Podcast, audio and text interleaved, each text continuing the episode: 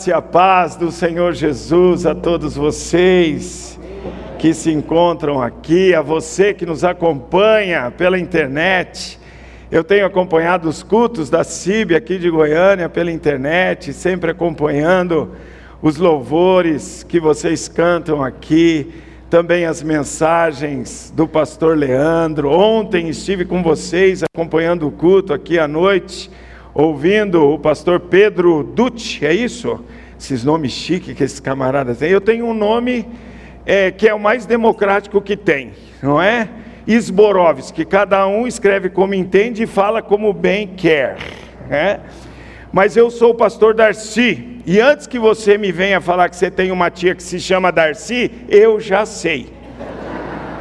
E eu prefiro pensar que o meu nome está em Mateus, o livro que nós vamos estudar esses dias. É, mas tem que ser na revista atualizada. Por isso eu uso a revista atualizada, porque o meu nome está lá, porque outra versão tirou. Não é? Lá em Mateus 7,7 está pedir Darcy Vusá. Então daqui para frente, quando você ler esse texto, você vai lembrar desse pobre pecador aqui e vai orar por ele. É uma alegria estar com vocês aqui.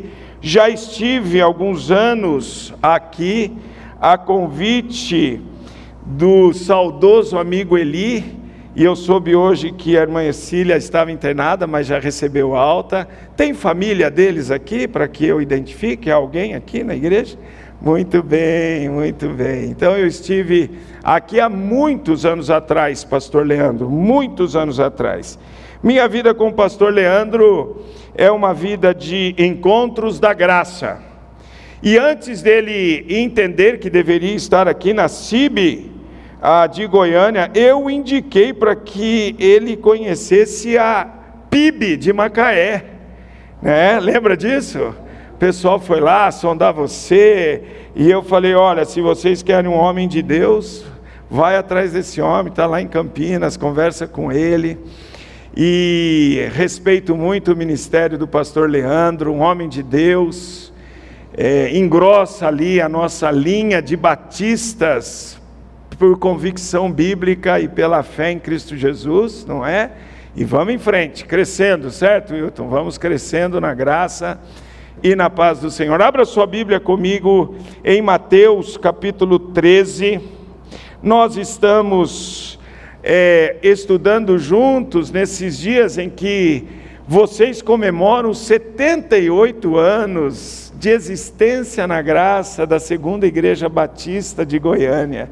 Que Deus continue abençoando vocês. Parabéns por serem essa igreja comprometida com o reino do, dos céus. Vendo vocês cantarem, ah, observando as letras que vocês usam para louvar ao Senhor, mostra que vocês realmente levam o reino de Deus a sério nessa cidade, como uma igreja batista. Parabéns, que Deus continue abençoando vocês.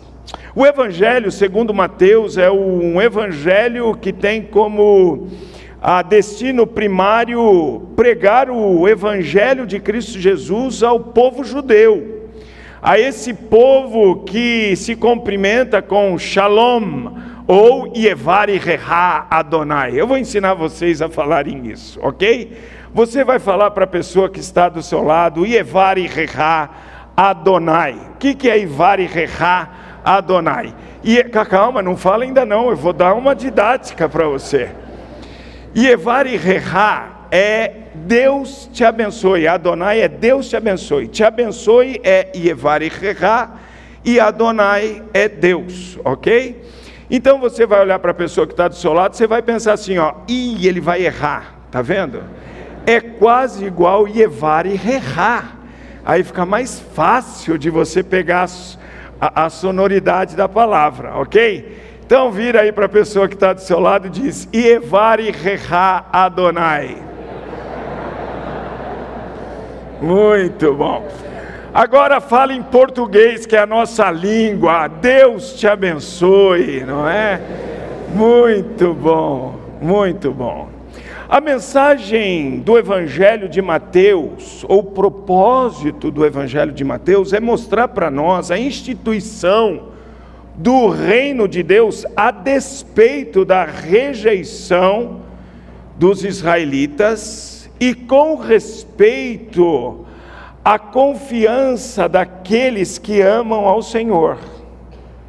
E o Evangelho de Mateus, ele tem acontecimentos, ele vem relatando a vida diária de Jesus, convivendo ali ah, na Galileia, na Judéia e nas regiões ali de Jerusalém, da Palestina, de Israel. E o Evangelho ele apresenta cinco discursos, cinco mensagens, cinco pregações de Jesus. Duas delas são muito conhecidas por nós. Uma é a mais conhecida, que vai do capítulo 5 de Mateus até o capítulo 7, que é conhecido como o Sermão do Monte. E quem de nós não conhece uma bem-aventurança do Sermão do Monte? Eu poderia dizer aqui: quem quer dizer uma bem-aventurança do Sermão do Monte? Alguém ia levantar e ia dizer: Bem-aventurados que choram, porque serão consolados, não é? Quem que não vai lembrar do ensino de Jesus de amar o nosso inimigo como nós mesmos? O Sermão do Monte demonstra os valores, a ética, os relacionamentos dos cidadãos, dos súditos do reino, dos súditos do Rei dos Reis, do Senhor dos Senhores. Depois temos um segundo discurso que mostra para nós os deveres dos discípulos do reino. E isso nós encontramos em Mateus, capítulo 10, do versículo, capítulo 10, de 5 a 42. Então, os deveres já não tão conhecido por nós, mas que deveria ser estudado por todos nós. Depois nós temos o que nós vamos estudar juntos e estamos estudando nesses dias, que são as parábolas do reino. Aí, logo depois das parábolas do reino, alguns capítulos depois, você tem os relacionamentos do reino. E ali nós encontramos algumas parábolas também ditas por Jesus. E aí vem o último discurso, que também é o segundo mais conhecido, porque tem a ver com escatologia, a gente tem interesse, não é? Para conhecer as coisas que hão de vir, e o Senhor deixou revelado, está ali em Mateus capítulo 24, 25, está também nos profetas menores, está em, em os profetas maiores, e está também em Tessalonicenses, em Coríntios e também em Apocalipse que são assuntos que falam do escatós, dos últimos tempos, dos últimos dias estabelecidos propositalmente pelo Senhor. O discurso das parábolas do reino, eles acontecem aqui porque o Senhor Jesus agora está mostrando que a rejeição de Israel a Ele, como Messias, como Senhor, e Israel o rejeita a ponto de identificá-lo a Beuzebu. Então, as parábolas do reino é como se fosse um, um julgamento do Senhor para Israel que o rejeitou. Ele vai esconder a mensagem, porque eles não querem ouvir. Ele vai esconder a mensagem, porque eles não o veem como o Senhor, o Rei do reino. E parábola tem a ver com isso. A palavra na língua grega é muito próxima à que nós usamos em português, porque nós emprestamos a palavra. A palavra na língua grega é parabolé que tem o significado e, e, é a união de uma preposição e de um verbo, parar e balo, que significa lançar ao lado. Então, a expressão parábola, ela tem dois significados que nós precisamos observar. O primeiro é que é uma história que anda ao lado de uma realidade pretendida no uso da parábola. Nós vamos ver isso. O segundo significado da palavra tem a ver com, com esse esconderijo, com, com essa decisão de Deus em esconder a mensagem àqueles que o rejeitam. Vocês não querem entender que eu sou o Messias, vocês realmente não entendem que eu sou o, o, o Cristo enviado do Senhor, então vocês não conhecerão as verdades do reino. E aí ele lança fora o entendimento dos que rejeitam com as parábolas. Por isso que os a, discípulos, os, os apóstolos, perguntam a ele no versículo 10, por que ele falas por parábolas? Porque o Senhor já não é direto, porque o Senhor já não não fala o que o que o Senhor está pretendendo dizer. Ao que respondeu: Porque a vós outros é dado conhecer os mistérios do reino dos céus, mas àqueles não lhe é isso concedido. Pois ao que tem se lhe dará e terá em abundância, mas o que não tem, até o que tem, lhe será tirado. O contexto das parábolas do reino revelam que o Senhor vela a verdade aos que rejeitam a Ele como Messias, enquanto lança luz adicional para aqueles que confiam nele. Sabe, gente, eu e você, os apóstolos, nos dias em que esse texto aqui está acontecendo e depois foi relatado por Mateus, experimentaram e nós experimentamos a intimidade do Senhor nas parábolas. Porque a palavra de Deus diz no Salmo 25, 14, diz também em Provérbios 3:32 que a intimidade do Senhor é para aqueles que o temem, aos quais ele dará a conhecer a sua aliança. Isso é um privilégio para nós. E esse privilégio está relatado quando Jesus para de falar para a multidão. E no versículo 36, a Bíblia diz assim: Então, despedindo as multidões, foi Jesus para casa. E chegando-se a ele, os seus discípulos disseram: Explica-nos a parábola do joio do campo. E ele respondeu e começou a explicar. Isso é intimidade de Jesus com aqueles que confiam nele. Isso é intimidade de Deus com aqueles que deixam qualquer coisa por fazer na quinta-feira e vêm ouvir o ensino do Senhor. Os que rejeitam não vão ter esse benefício. Os que rejeitam não estão aqui ouvindo a verdade do Senhor e nem aí aonde você se encontra. Mas os que confiam experimentarão, ganharão, receberão a sabedoria do Senhor. Isso é intimidade.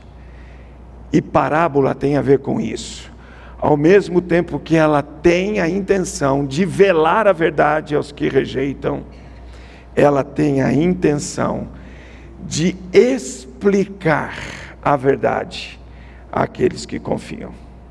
Antes, deixa eu mostrar duas coisas importantes para você. Primeiro, a minha família que Deus me deu, está aí. Então, o Daniel, a Débora e o Lucas estão aqui, moram aqui em Goiânia não é? E o Daniel ficou em São Paulo por uma série de é, compromissos que ele tem, inclusive no final de semana com a igreja. Então essa é a nossa família e essa é a nossa igreja. Agora vai aparecer aí a igreja Batista de Vila Mariana. Quando você estiver em São Paulo, será um grande prazer receber vocês em nosso santuário ali e tenho certeza que vocês serão amados pela Igreja Batista de Vila Mariana. A Igreja Batista de Vila Mariana tem 95 anos de existência e só teve até agora quatro pastores. Eu sou o quarto pastor da igreja. Dentre esses quatro, o primeiro pastor, o TC Begby, foi o implantador da Igreja Batista de Vila Mariana. Depois veio Rubens Lopes, muito conhecido de muitos batistas. Depois o Oney Basílio Lopes, que era sobrinho do, do Rubens Lopes. E eu vim para quebrar a cadeia da família ali. Veio Sborovski para pastorear a igreja. Então tem sido um privilégio para nós, para mim, Denise foi para Débora até ela se casar e vir morar aqui em Goiânia. Tem sido para o Daniel sermos uma família pastoral ali em São Paulo. Ore pela Igreja Batista de Vila Mariana sempre. Tenha certeza que a Igreja Batista de Vila Mariana está orando por vocês. Creio que agora deva ter gente da Igreja Batista de Vila Mariana. Vocês têm chat acompanhando aqui o culto? Se você é da Igreja Batista de Vila Mariana, está acompanhando o culto, coloca aí que você está conosco para que a igreja aqui, segundo a Igreja Batista de, de Goiânia, saiba que vocês estão comungando conosco. Deus abençoe vocês, ovelhas queridas. Vamos orar pedindo a bênção de Deus. Pai querido, nós estamos aqui frente a frente com a tua palavra e rogamos, ó Pai, em nome do Senhor Jesus, que o Senhor agora mais uma vez ilumine a nossa mente com o teu espírito que habita em nós para que compreendamos a tua palavra como convém, o Senhor seja plenamente satisfeito na beleza da tua sabedoria. Mas é verdade, Senhor, a tua palavra nos ensina que não devemos ser apenas ouvintes negligentes, como ouvimos ontem, aqui pregado pelo pastor Pedro, mas temos que ser operosos praticantes. Então, Senhor, também que o teu espírito oriente, dirige a nossa alma e nosso coração de maneira, Senhor, que absorvamos a tua palavra na iluminação do teu espírito em nossa mente e a vivenciemos em nosso dia a dia por meio da direção do teu espírito em nossos corações. Por favor, Senhor, faz isso conosco. Precisamos de ti. E por isso rendemos nossa mente, nossa alma a ti nesse momento. E Senhor, para que tudo isso seja verdadeiro, eu me coloco nas tuas mãos. Não permita que nada em mim atrapalhe ou macule o bom entendimento das sagradas escrituras agora, que são a sua palavra, Senhor. Usa-me apenas como instrumento e fala ao meu coração e ao coração de todos que estão aqui no templo da CIB nos acompanhando pela internet. Nós oramos assim, gratos por essa grande oportunidade e esse grande benefício e privilégio que temos em Cristo Jesus. E é no nome dele que nós oramos. Amém e amém. Mateus capítulo 13. Nós vamos olhar do versículo 24 até o versículo 30. É a parábola do trigo e do joio. Diz assim o texto: outra parábola lhe propôs, dizendo: O reino dos céus é semelhante a um homem que semeou boa semente no seu campo. Mas enquanto os homens dormiam, veio o inimigo dele, semeou o joio no meio do trigo e retirou-se. E quando a erva cresceu e produziu fruto, apareceu também o joio. Então, vindo os servos do dono da casa, lhe disseram: Senhor, não semeaste boa semente no teu campo? De onde vem, pois, o joio? Ele, porém, lhes respondeu: Um inimigo fez isso. Mas os servos lhe perguntaram: Queres que vamos e arranquemos o joio? Não, replicou ele, para que ao separar o joio, não arranqueis também com ele o trigo. Deixai-os crescer juntos até a colheita. E no tempo da colheita, direi aos ceifeiros: Ajuntai primeiro o joio, atai-o em feixes para ser queimado, mas o trigo recolhei-o no meu celeiro. Agora a intimidade do Senhor, o benefício da graça para aqueles que confiam. A multidão ouve a parábola. A multidão, ao ouvir a parábola, começa a, a considerar a, palavra, a parábola, a pensar na parábola. O que será que ele quer dizer com isso? Os próprios discípulos pensam assim também. Senhor, o que, que o Senhor está querendo dizer com isso? Mas, como já dito, o Senhor quer ter intimidade com aqueles que nele confiam. Intimidade na comunhão dele conosco e intimidade no ensino dele para conosco. Não pense eu e você que ao lermos a Bíblia e a entendemos, é algo que tem a ver com a nossa capacidade humana. Não pensemos assim, porque isso não é verdade bíblica. A verdade é que todas as vezes que eu e você lemos a Bíblia, e a palavra de Deus, porque é viva e eficaz, ela fala ao nosso coração, ela conta a verdade de Deus à nossa alma, e nós somos edificados, consolados, vivificados restaurados, refrigerados. Não é isso que encontramos no Salmo 119, Salmo 19, Hebreus 4, 2 Timóteo 3 e assim por diante nas Sagradas Escrituras. É fruto direto da ação do Espírito Santo em nós, da intimidade de Deus ensinando as Sagradas Escrituras ao nosso coração, à nossa mente. E aqui agora a intimidade do Senhor. Então, despedindo as multidões, foi Jesus para casa e chegando-se a ele, os seus discípulos disseram: Explica-nos a parábola do joio do campo. Torna, Senhor, para nós essa parábola é entendível. Por favor, Senhor, o que o Senhor quis dizer com isso? E ele respondeu: porque Ele quer ter intimidade com aqueles que nele confiam. O que semeia a boa semente é o Filho do Homem. Gente, os discípulos estão ouvindo isso. E o Senhor usa Mateus agora para relatar isso. Isso é a palavra de Deus. E hoje Jesus está dizendo para mim e para você: Eu quero intimidade com vocês. Entendam a parábola. O que semeia a boa semente é o Filho do Homem. O campo é o mundo. A boa semente são os filhos do reino, o joio são os filhos do maligno, o inimigo que semeou é o diabo, a ceifa é a consumação do século, e os ceifeiros são os anjos. Uau! Senhor, agora os versículos 24 até 30 fizeram conexão com o meu entendimento. Agora eu entendi o que o Senhor quer dizer. Intimidade do Senhor comigo e com você. Que privilégio temos nós.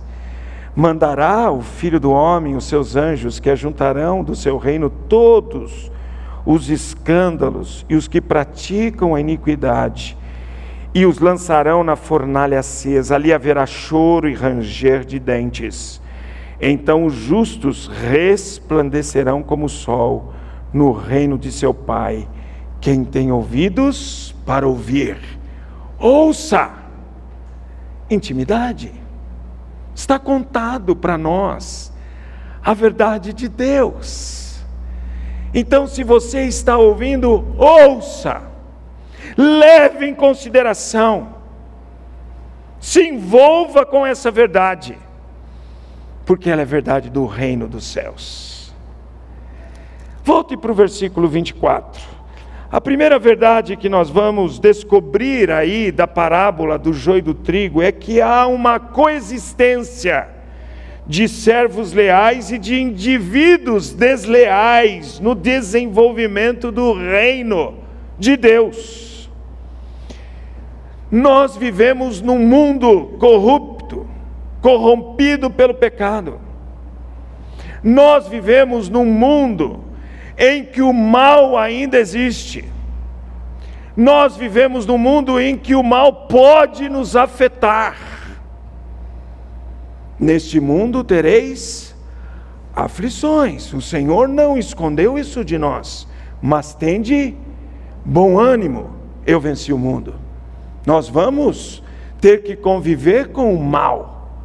E com a coexistência de indivíduos desleais no processo do desenvolvimento do reino de Deus em nós, no agora, no qual nós fazemos parte. E a parábola do joio e do trigo mostra isso para nós. E muitas vezes esses indivíduos desleais, no meio do trigo do reino de Deus, tem cheiro de crente, tem aparência de crente, canta como crente,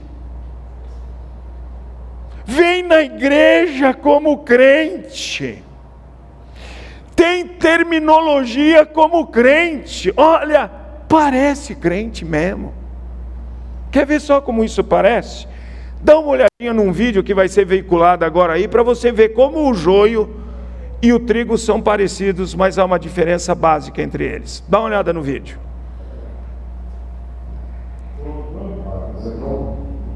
Né? Vamos mostrar aqui para o pessoal. Esse é o joio, esse é o trigo. Olhando, aparentemente não há diferença nenhuma, não são iguais. Agora, onde você vê a diferença? Vamos lá, né? Esse é o joio. O joio, ele não tem nenhuma semente, Só parte. Ele não tem só parte. Ele vai falar tudo, mas é o trigo.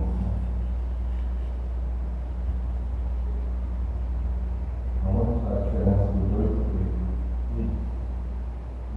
O elemento.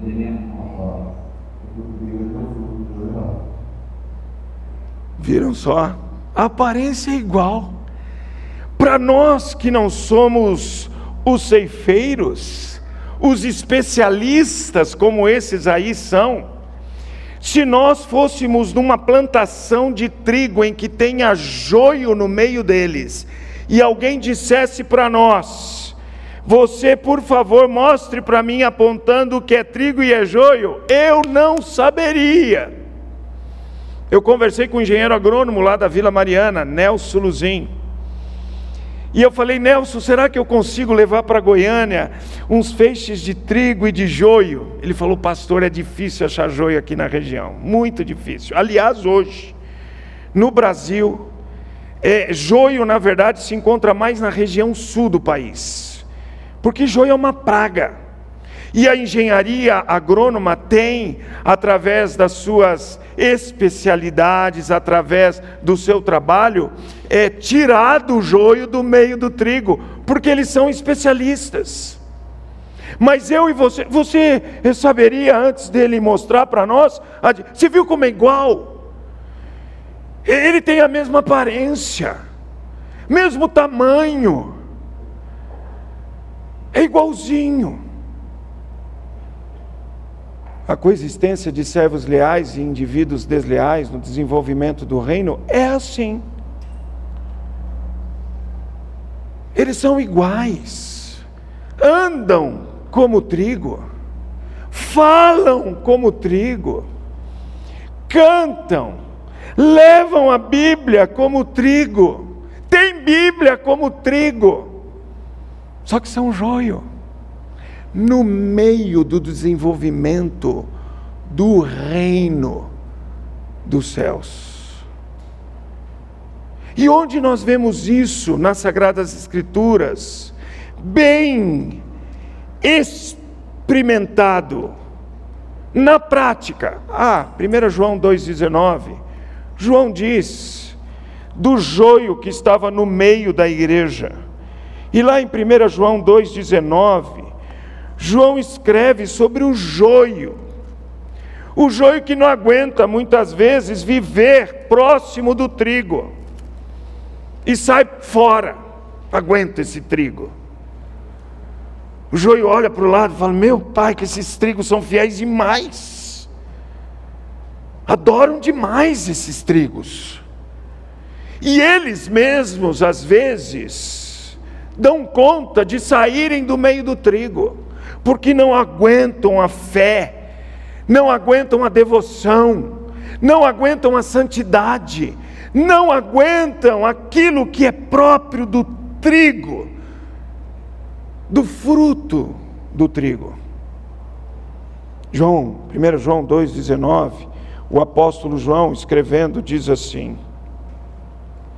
Eles saíram de nosso meio, entretanto não eram dos nossos. Saíram da onde? Do nosso meio. Estão lá no meio do trigo. Cantam com o trigo. Se ajoelham para adorar com o trigo acompanham a oração com o trigo, eles dizem amém, Senhor. Só que o trigo incomoda. E muitas vezes o joio não aguenta conviver com o trigo. E aí ele diz: Não vou ficar mais aqui nesse meio. E eles saem do nosso meio. Não eram dos nossos, porque se tivessem sido dos nossos, teriam permanecido conosco. Todavia, eles se foram para que ficasse manifesto que nenhum deles é dos nossos. Agora, quem são esses joios que saem do meio da plantação do trigo na parábola, que na intimidade Jesus contou para os seus discípulos? O trigo, a boa semente, são os filhos do reino, o joio são os filhos do maligno. É gente que achou uma certa simpatia na igreja. E sabe o que me incomoda? É que muitas igrejas, estou vendo que não é o caso da CIB de Goiânia, mas muitas igrejas estão mais preocupadas no plantio do joio, em fazer o joio crescer, em adubar o joio, com mensagens que não falam mais contra o pecado do homem. Sabe aquela mensagem quentinha, gostosinha, agradável, que não incomoda o coração do pecador, que não desafia a alma do pecador a lidar com o seu pecado, a lidar com as suas falhas de caráter diante de Deus. Gente, muitas igrejas estão fazendo isso hoje e muitos púlpitos revelam isso, adubando o joio, pregando o que o povo quer ouvir. Spurgeon, um batistão como nós, e já vi que o pastor Leandro é fã dele também, eu sou discípulo do Spurgeon.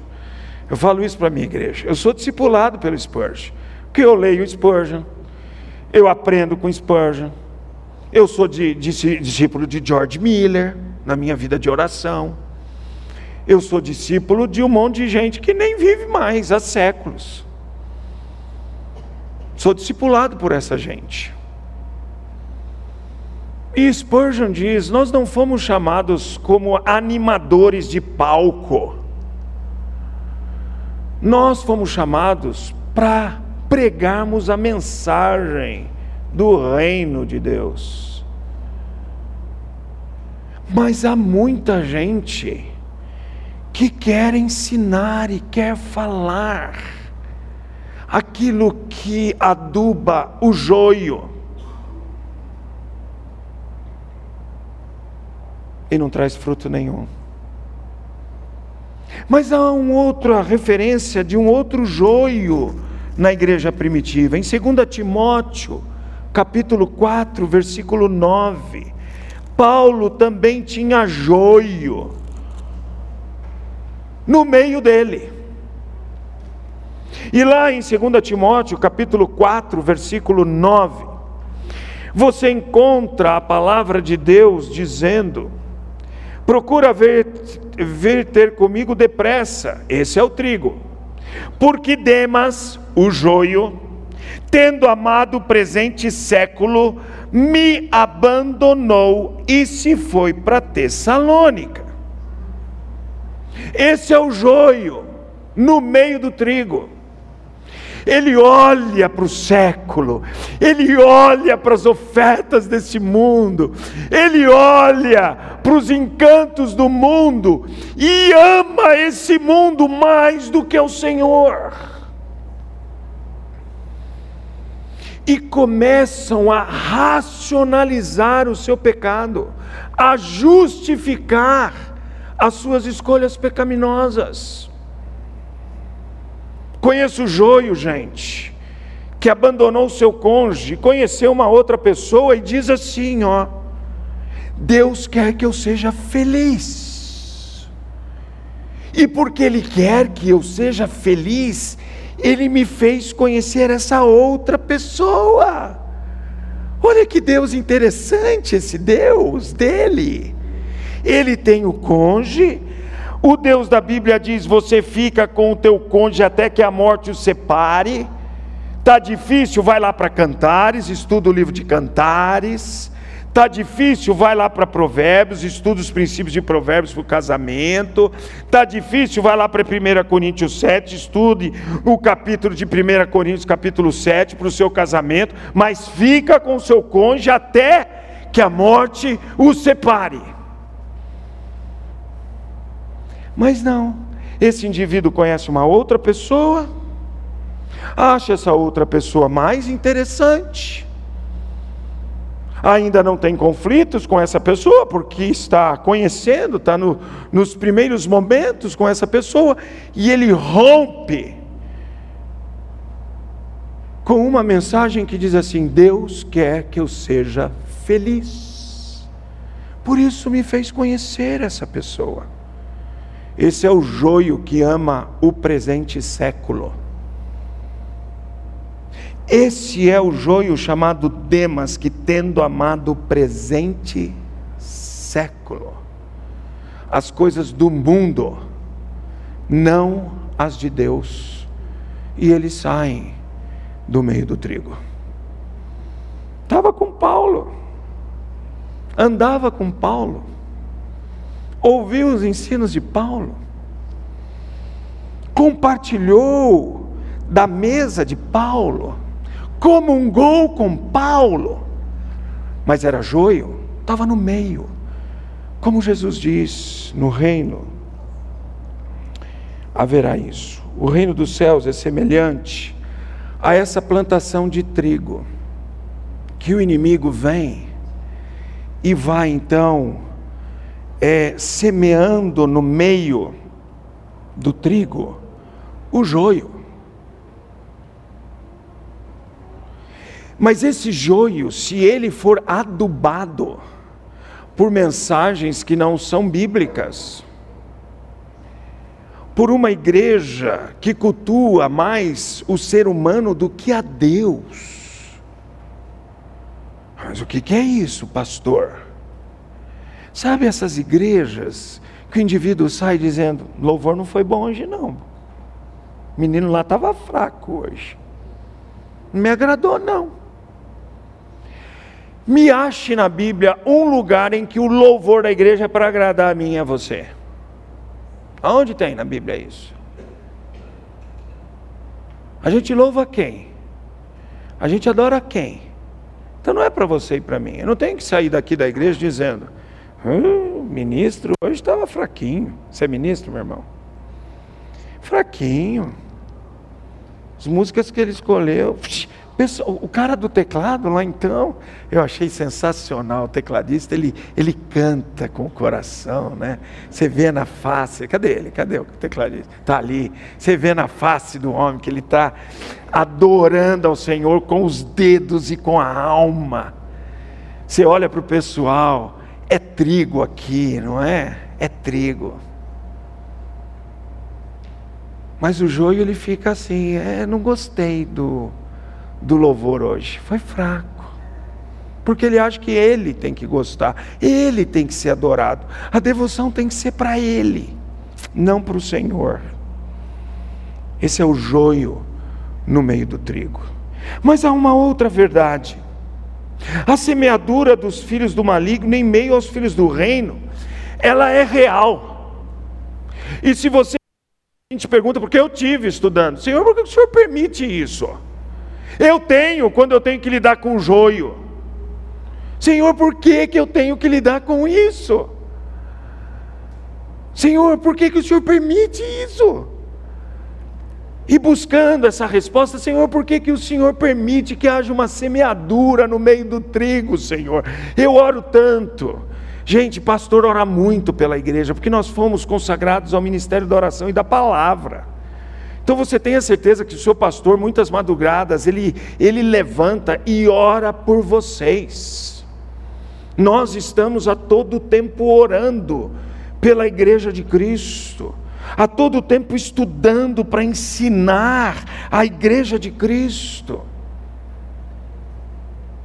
E aí, vem o inimigo e joga uns joios no meio dos, dos ah, concidadãos do reino dos céus.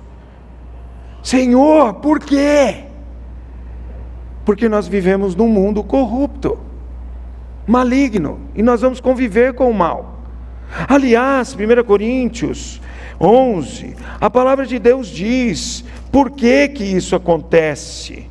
Por que que isso ah, ah, existe? No versículo 19 diz assim: Porque até mesmo importa que haja partidos entre vós, para que também os aprovados se tornem conhecidos em vosso meio. Agora, isso se chama também graça. Nós vamos ver em outras parábolas a graça de Deus, que ela é abrangente e espalhada para todos ouvirem. Alguns irão considerá-las valiosa, outros não, veremos no sábado e no domingo. Mas essa é a realidade. É porque vivemos num mundo mal e nós convivemos com o mal em todo e qualquer lugar, e também na igreja, na família, no trabalho, na faculdade, em todo lugar. E nós temos a oportunidade de nos posicionarmos como trigo. Lembra do trigo? Fruto.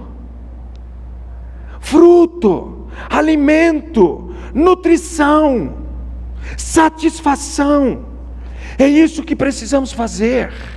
Nós, como trigo, precisamos mostrar a esse mundo perdido, cheio de joio, que há alimento no Senhor, naquele que semeia o trigo e que pode transformar, porque Ele é o Deus Criador e gracioso, joio em trigo. Se assim ele decidir e querer. Foi assim que ele fez comigo. Eu fui joio por 18 anos no meio da igreja. Era joio, estava lá. Mas o Senhor graciosamente escolheu me transformar em trigo. E eu ouvi a mensagem do Senhor. E eu entendi que o Senhor havia me escolhido e me chamado na graça gentilmente me atraiu e disse: Eu morri por você. E eu recebi como meu único e suficiente Salvador. Mas por 18 anos eu era um joião lá no meio do trigo. Cantava que nem o trigo. Era presidente da mocidade que nem o trigo. Ia para a palavra da vida que nem o trigo. Fui conselheiro lá na palavra da vida que nem o trigo, mas era joio joio. Sabe quantas vezes eu fui batizado, gente? Quatro vezes. Se tem alguém batizado nesse lugar, sou eu. Mas só a última valeu, porque foi depois da conversão em Cristo Jesus. Joio. Eu era filho de trigo, mas era joio.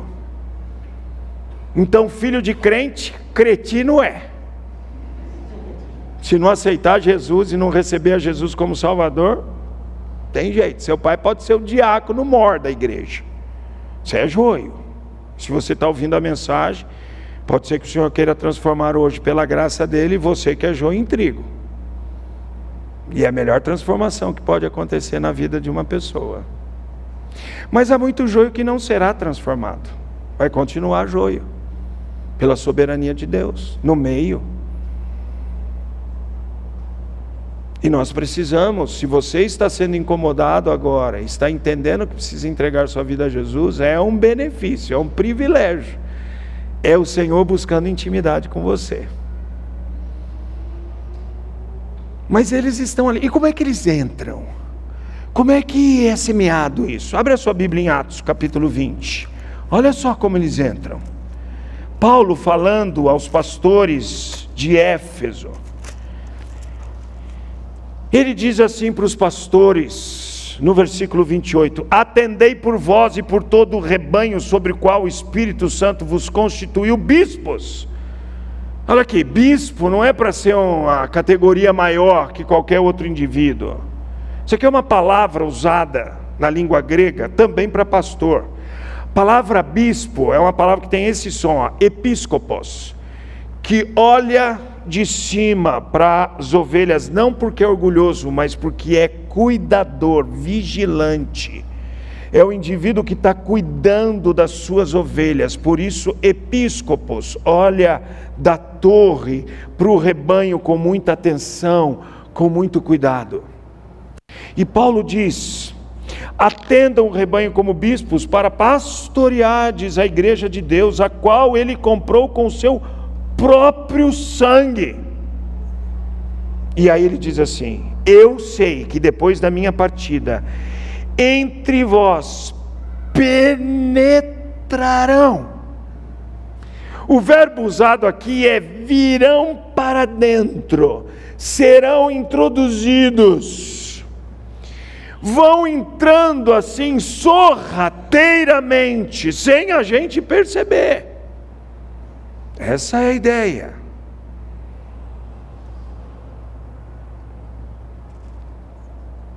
E eles penetrarão, e são lobos vorazes que não pouparão o rebanho.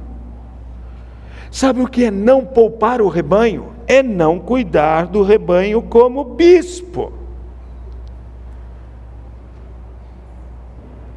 É gente que se introduz no meio da igreja, no meio dos concidadãos do reino dos céus, para dizimarem o rebanho, para atormentarem o rebanho, para mentirem ao rebanho, para concordarem com amor a este século do rebanho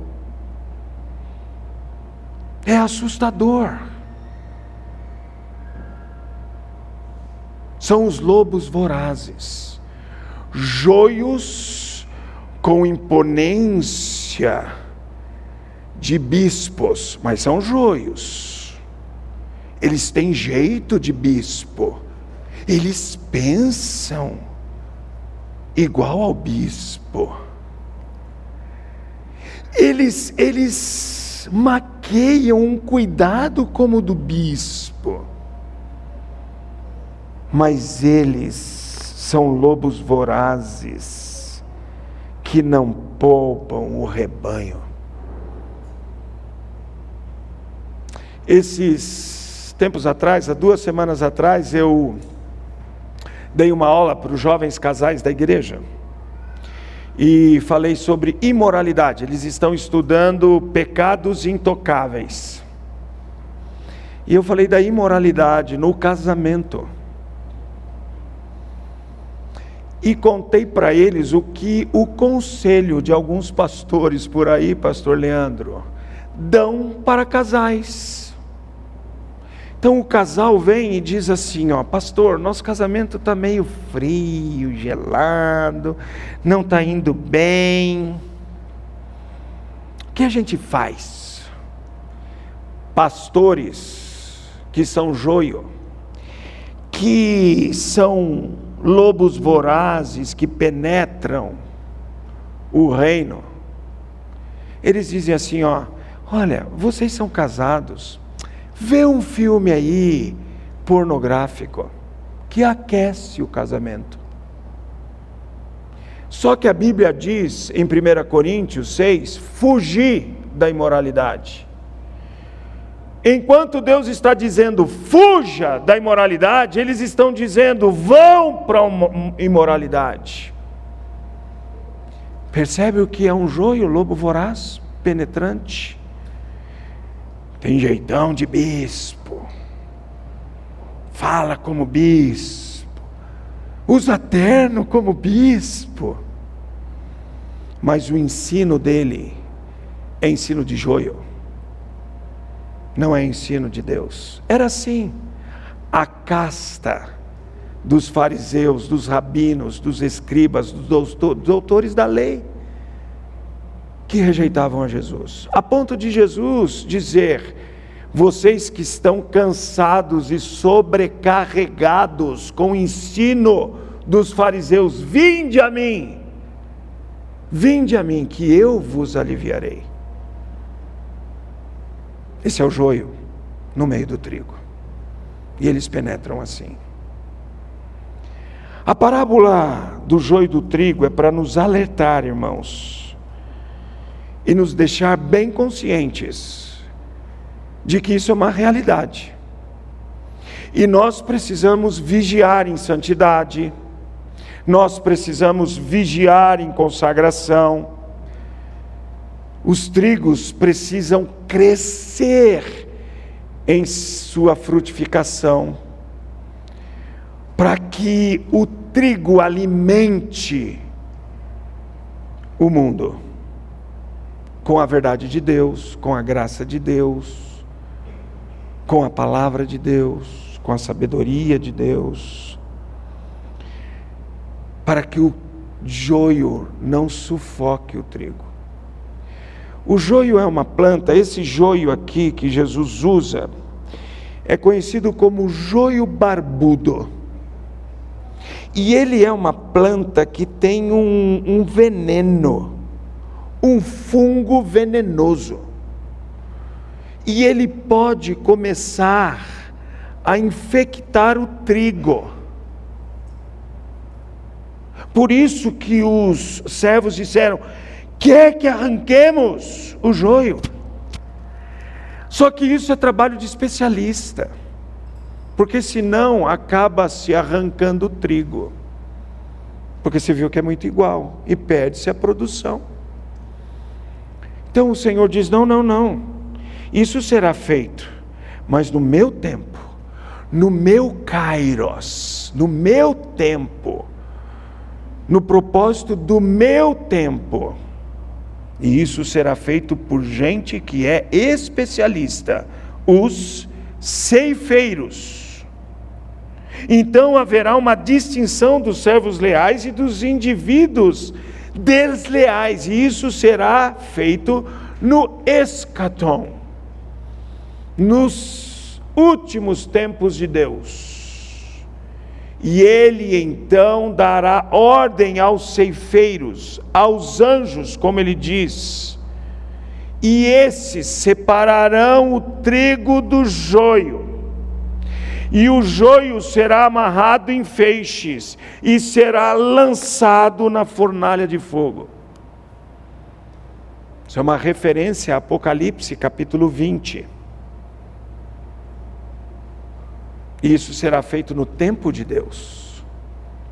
Nós, como trigo, nós, como servos do Senhor, temos que nos preocupar a crescermos como trigo e frutificarmos como trigo. Essa ação de separar trigo de joio não cabe a nós, cabe ao Senhor. E Ele faz. Já vimos lá em 1 João, 2 Timóteo. O que cabe a nós?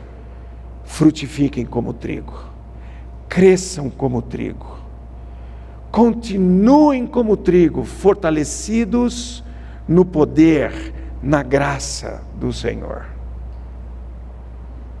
No dia do Senhor, os especialistas farão isso. Não nós. As parábolas também, muitas vezes, ela tem essa possibilidade de sermos ao mesmo tempo o trigo e os servos e assim por diante. Isso é comum da parábola. E o que o Senhor está falando é: não, isso não cabe a vocês, isso cabe aos meus anjos no tempo devido. A vocês, trigos, cresçam, cresçam, cresçam, frutifiquem para o Senhor. Por isso quero fazer três aplicações aqui, usando palavras do meu discipulador, Charles Haddon Spurgeon. Ele diz assim, ó: Cristãos temporários não são cristãos. Quem quer tirar férias desse serviço divino nunca entrou nele. Eu vou fazer uma aplicação disso. Cristãos amantes desse século não são cristãos. Quem quer amar este século nunca entrou, de fato, no reino. Gente, isso é sério. Para quem que nós estamos dando o nosso coração? Lembra do, do, do joio que tem um fungo venenoso que vai contaminando o trigo? A quem nós estamos dando o nosso ouvido? A quem estamos dando as nossas paixões? a nossa devoção,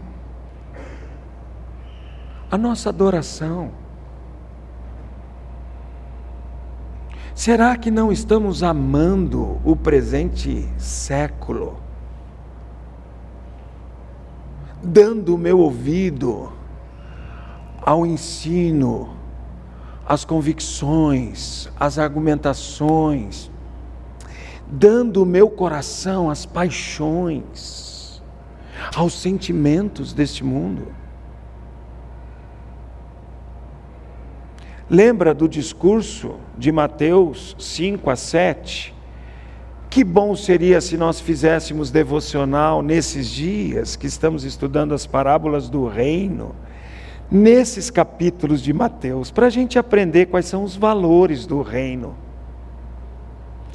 Qual é a ética do reino? como é o relacionamento do reino, qual é a moral do reino. Para a gente entender que não está amando demasiadamente este século, este mundo, e não se conformando com este século, como diz Romanos capítulo 12, mas permitindo que o Senhor transforme com a Sua palavra o meu coração, o meu pensamento, os meus sentimentos. Segundo do Spurgeon, todo cristão é ou missionário ou impostor, ou é trigo ou é impostor, ou frutifica ou tem alguma coisa errada. Estamos frutificando quando o Senhor esfrega nas suas mãos a minha vida como trigo, o que ele encontra? O que aconteceu no joio? Cadê você? Oh, Para onde você foi, Darcy? Aparece, meu filho. Ou quando o Senhor esfrega a minha vida nas suas mãos, ele encontra fruto. Um, dois. Você viu quantos frutos na mão daquele indivíduo? Será que estamos frutificando? Lá onde você trabalha, está frutificando. Na sua família, você está frutificando. Está frutificando no meio da sua igreja. Somos trigo mesmo.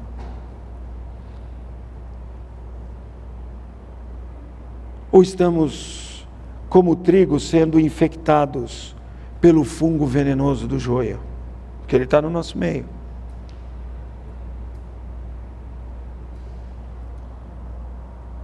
E a última, cuidado, muito cuidado.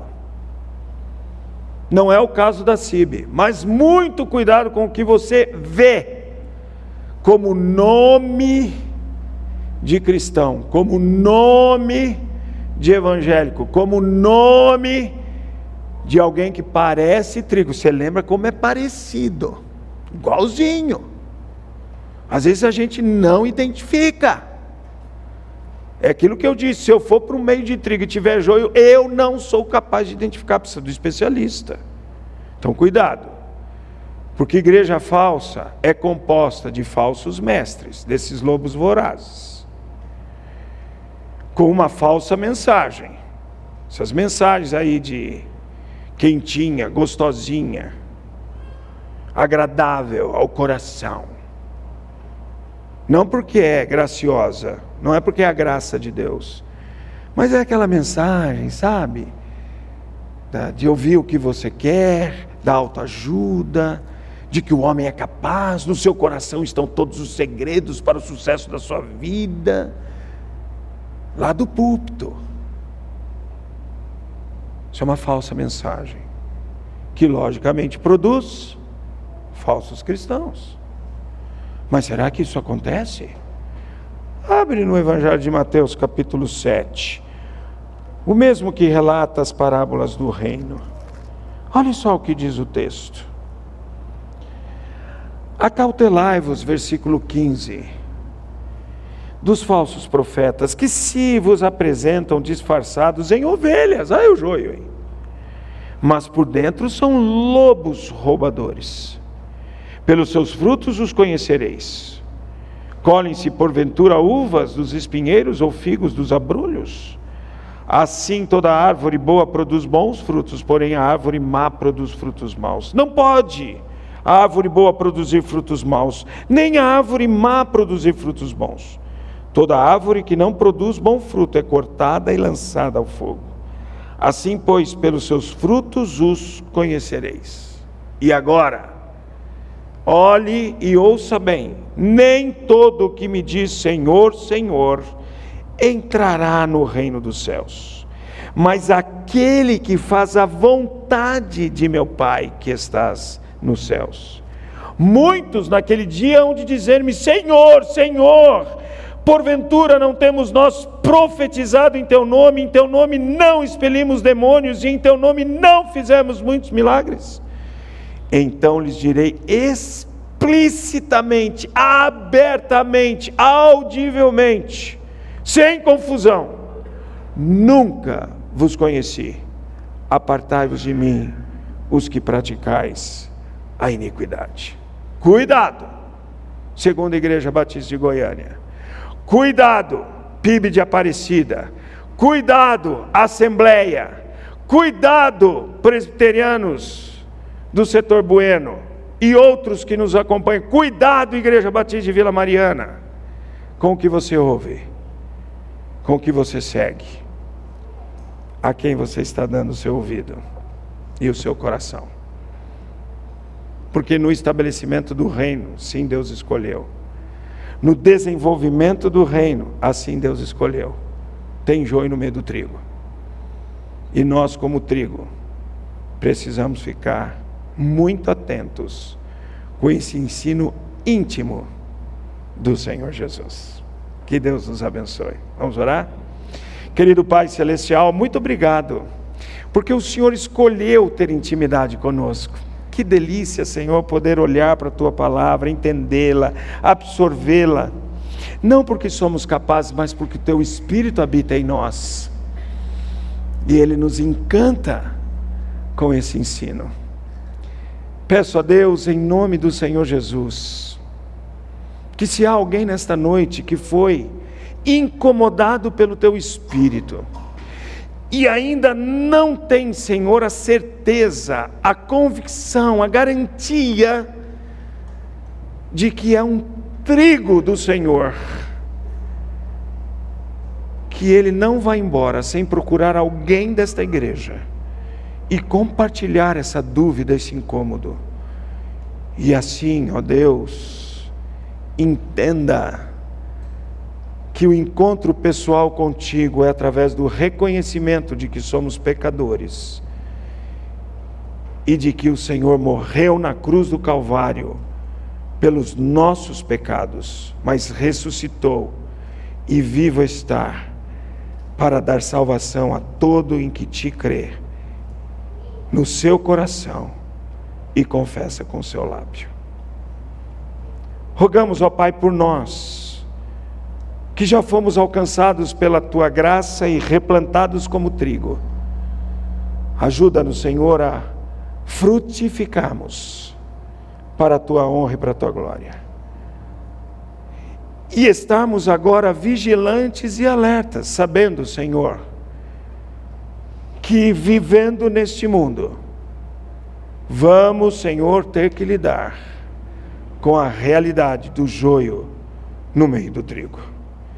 Não permita, Senhor, que sejamos infectados pelo fungo venenoso do joio, com as paixões desse mundo, amor a esse século, entrega à imoralidade presente, mas que continuemos firmes, crescendo como trigos firmados no teu poder, na tua graça e na tua misericórdia, crescendo no conhecimento do Senhor, como lemos no início deste culto. Tem misericórdia de nós, Senhor, e ajuda-nos. Nós oramos em nome do Senhor Jesus. Amém e amém.